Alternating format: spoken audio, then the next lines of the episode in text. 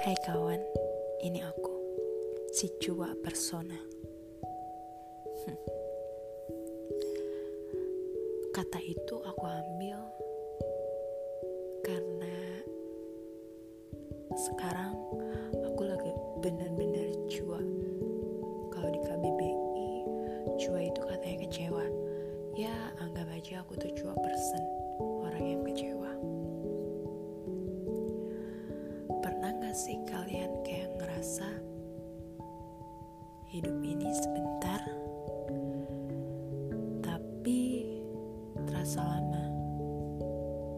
Tapi kadang yang kita pikir lama itu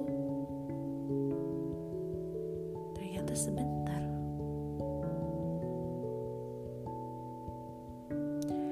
Suatu siang datang, kemudian menjadi sore,